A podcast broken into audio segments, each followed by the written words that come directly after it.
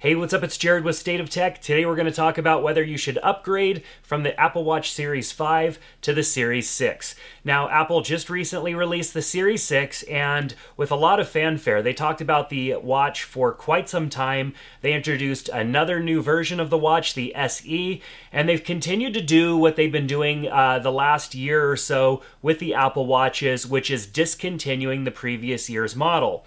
When the Series 5 came out, they decided to discontinue the Series 4. Of course, you could still buy it at the time because companies had them in stock.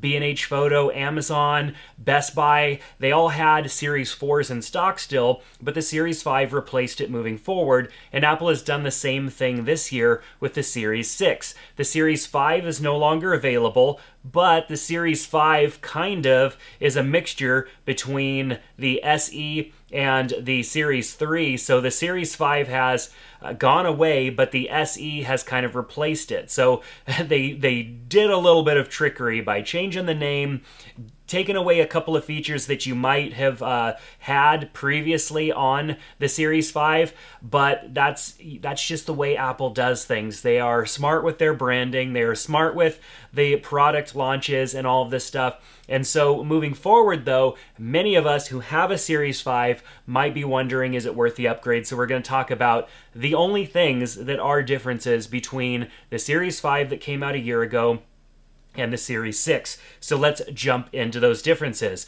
On the Series 6, it looks much to the same as the Series 5. There is not a whole lot of a difference uh, to aesthetics of the two. The only difference that you're going to notice when you actually look at two side by side turned on is that the fact that the Series 6 has a two and a half times brighter always on display. So I typically leave my always on display off because I can get a long battery life, sometimes as much as three three and a half days one time uh, on my Apple Watch if I turn off the always on display. But if the always on display is on on your Apple Watch 6, it's going to be two and a half times brighter, which might be really nice in those situations outdoors. I found that the always on display on my Apple Watch 5 was a little dim when it was a really bright day outside, and I would just kind of glance at my watch without totally waking it and having the screen come back on. So, two and a half times brighter, always on display might be a little bit useful for some of you, but for me, I've gotten used to leaving it off totally to save on battery life the altimeter that uh, the watch has, so you can see the altitude that you're at, is now always on.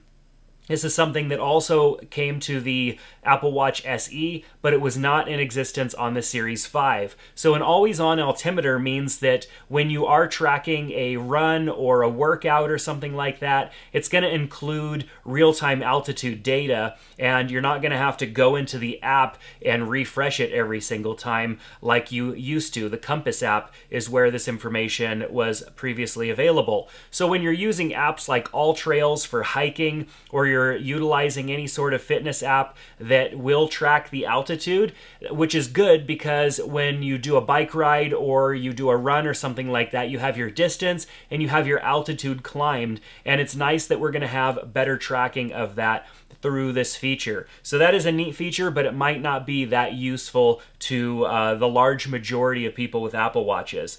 So the Series 6 is going to measure VO2 max, and this is based on motion and heart rate. These are things that the Series 5 could track, and we don't yet know whether or not the Series 5 is going to get that in a software update when it is rolled out for the Series 6. The Series 6 doesn't even get it right off the bat, from what I understand. It's going to come out as a software update later this year. So it's it's unknown whether or not the Series 5 will get that as well. The Series 5 can easily measure those things because it has motion and heart rate sensor, so maybe it will get them.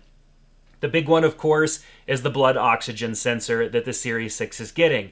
With the redesigned uh, sensors on the inside of the watch, you're going to be able to track your blood oxygen levels, which are pretty neat. There were a lot of use cases that were shared in the announcement that Apple did, but some of the interesting things for me, I think, are going to be able to see where I am at with my blood oxygen level during a workout when I'm actually working hard and my body's working hard and I feel out of breath. Am I robbing myself of oxygen uh, by overworking myself? Another another neat one that I think will be interesting is being able to track that through your sleep and look and see uh, some measurements that were taken during your sleep. Because if you have a hard time sleeping, maybe you wake up and you just feel really tired, there may be situation going on there with your oxygen and sleep. Uh, sleep apnea is a is a big thing. Uh, a lot of people have sleep apnea, especially as you get older. And while you're sleeping, your breathing is not as good, or your airway closes off. There's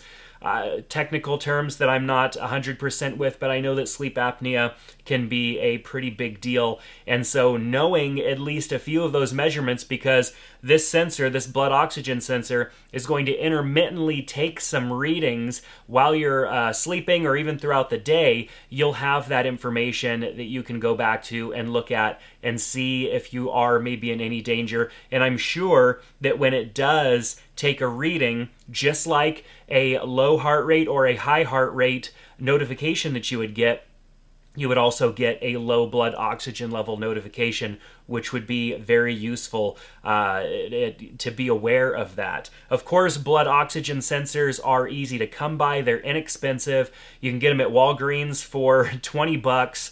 Uh, a, a, decent one with an LCD, a nice screen on it, and everything for like under 100 bucks. So these sensors are easily available, and it's not any uh, mind blowing technology, but having that integrated in the watch and all of that data going into your Apple Health app is definitely going to be pretty neat. But if that's not something that you're too concerned about, the blood oxygen sensor really is the big selling point on the Apple Watch Series 6. So the next thing is the more energy efficient S6 chip, which uh, you know is is based on the latest technology, more energy efficient, all of that stuff. But Apple has a habit of saying it's more energy efficient and then finding features or adding in features that are going to use up that extra energy efficiency. So last year with the Series 5, we got a much more energy efficient chip and it did increase the battery life, but then we had always on display and we had all of these other features, not a whole lot of features, but other features that were running more often and that ate up some battery life. What was nice is that the battery life didn't get any shorter, but it didn't double or get drastically longer or anything like that. So, energy efficiency is another added benefit. The way that I use my Apple Watch with the always on display off, which means when I raise my watch, I need to typically tap it. Um, sometimes I just leave it in do not disturb mode all day long. It just really depends on how much of a nuisance I want my watch to be. When I don't have my phone on me or near me, I typically will turn uh, always uh, do not disturb off so that uh, I get all of my notifications and everything on my watch. Of course, alarms and all that stuff still work even eh, when I'm in do not disturb mode on my watch.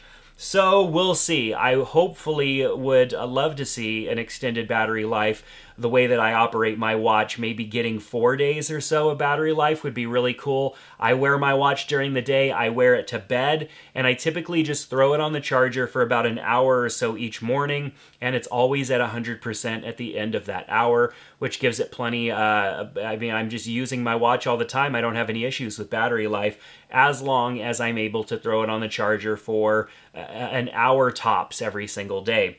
So there are new straps coming to the Apple Watch, and some people may be concerned do the new solo loop and braided loop straps fit the Series 6 or the Series 5? Of course it does. Any 40 or 44 millimeter Apple Watch, which means Series 4, Series 5, Series 6, and the SE Apple Watch all can fit these new bands. Any of the bands that are 40 or 44 millimeter are going to fit Series 4 all the way up, depending on the size of watch you have, of course. So if you have the smaller Apple Watch, the 40 millimeter, you'd want the 40 millimeter bands, straps and 44, you'd want the 44 millimeter straps uh, accordingly. So those new straps are going to fit even if you have a little bit older of an Apple Watch. But from what I understand, they're not going to fit the Series 3. The Series 3 has a smaller case and it's just not going to fit. Uh, of course, maybe they will come up with options for those. I'm not really sure. All I see on the Apple website right now is 40 and 44 millimeter straps.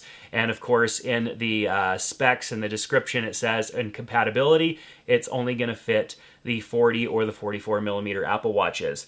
So, of course, every year upgrading an Apple Watch is quite an expense. It's not a cheap purchase, especially the Series 6, Series 5, the top end Apple Watches. You know, they start out at 399, but they get a bit more expensive if you want a steel or a titanium finish. And so that can get things kind of pricey. And so you really have to consider do I need a new Apple Watch every single year? The answer is yes if you want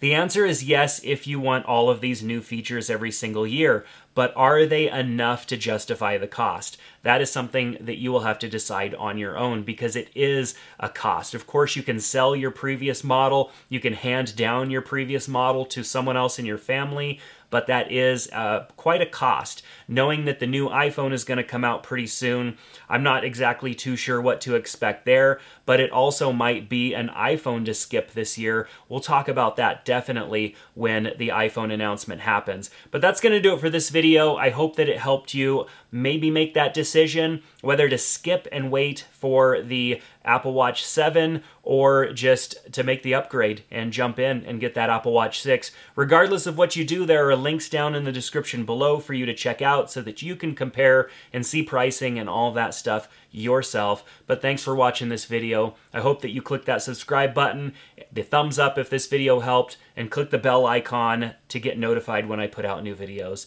But until next time, take care.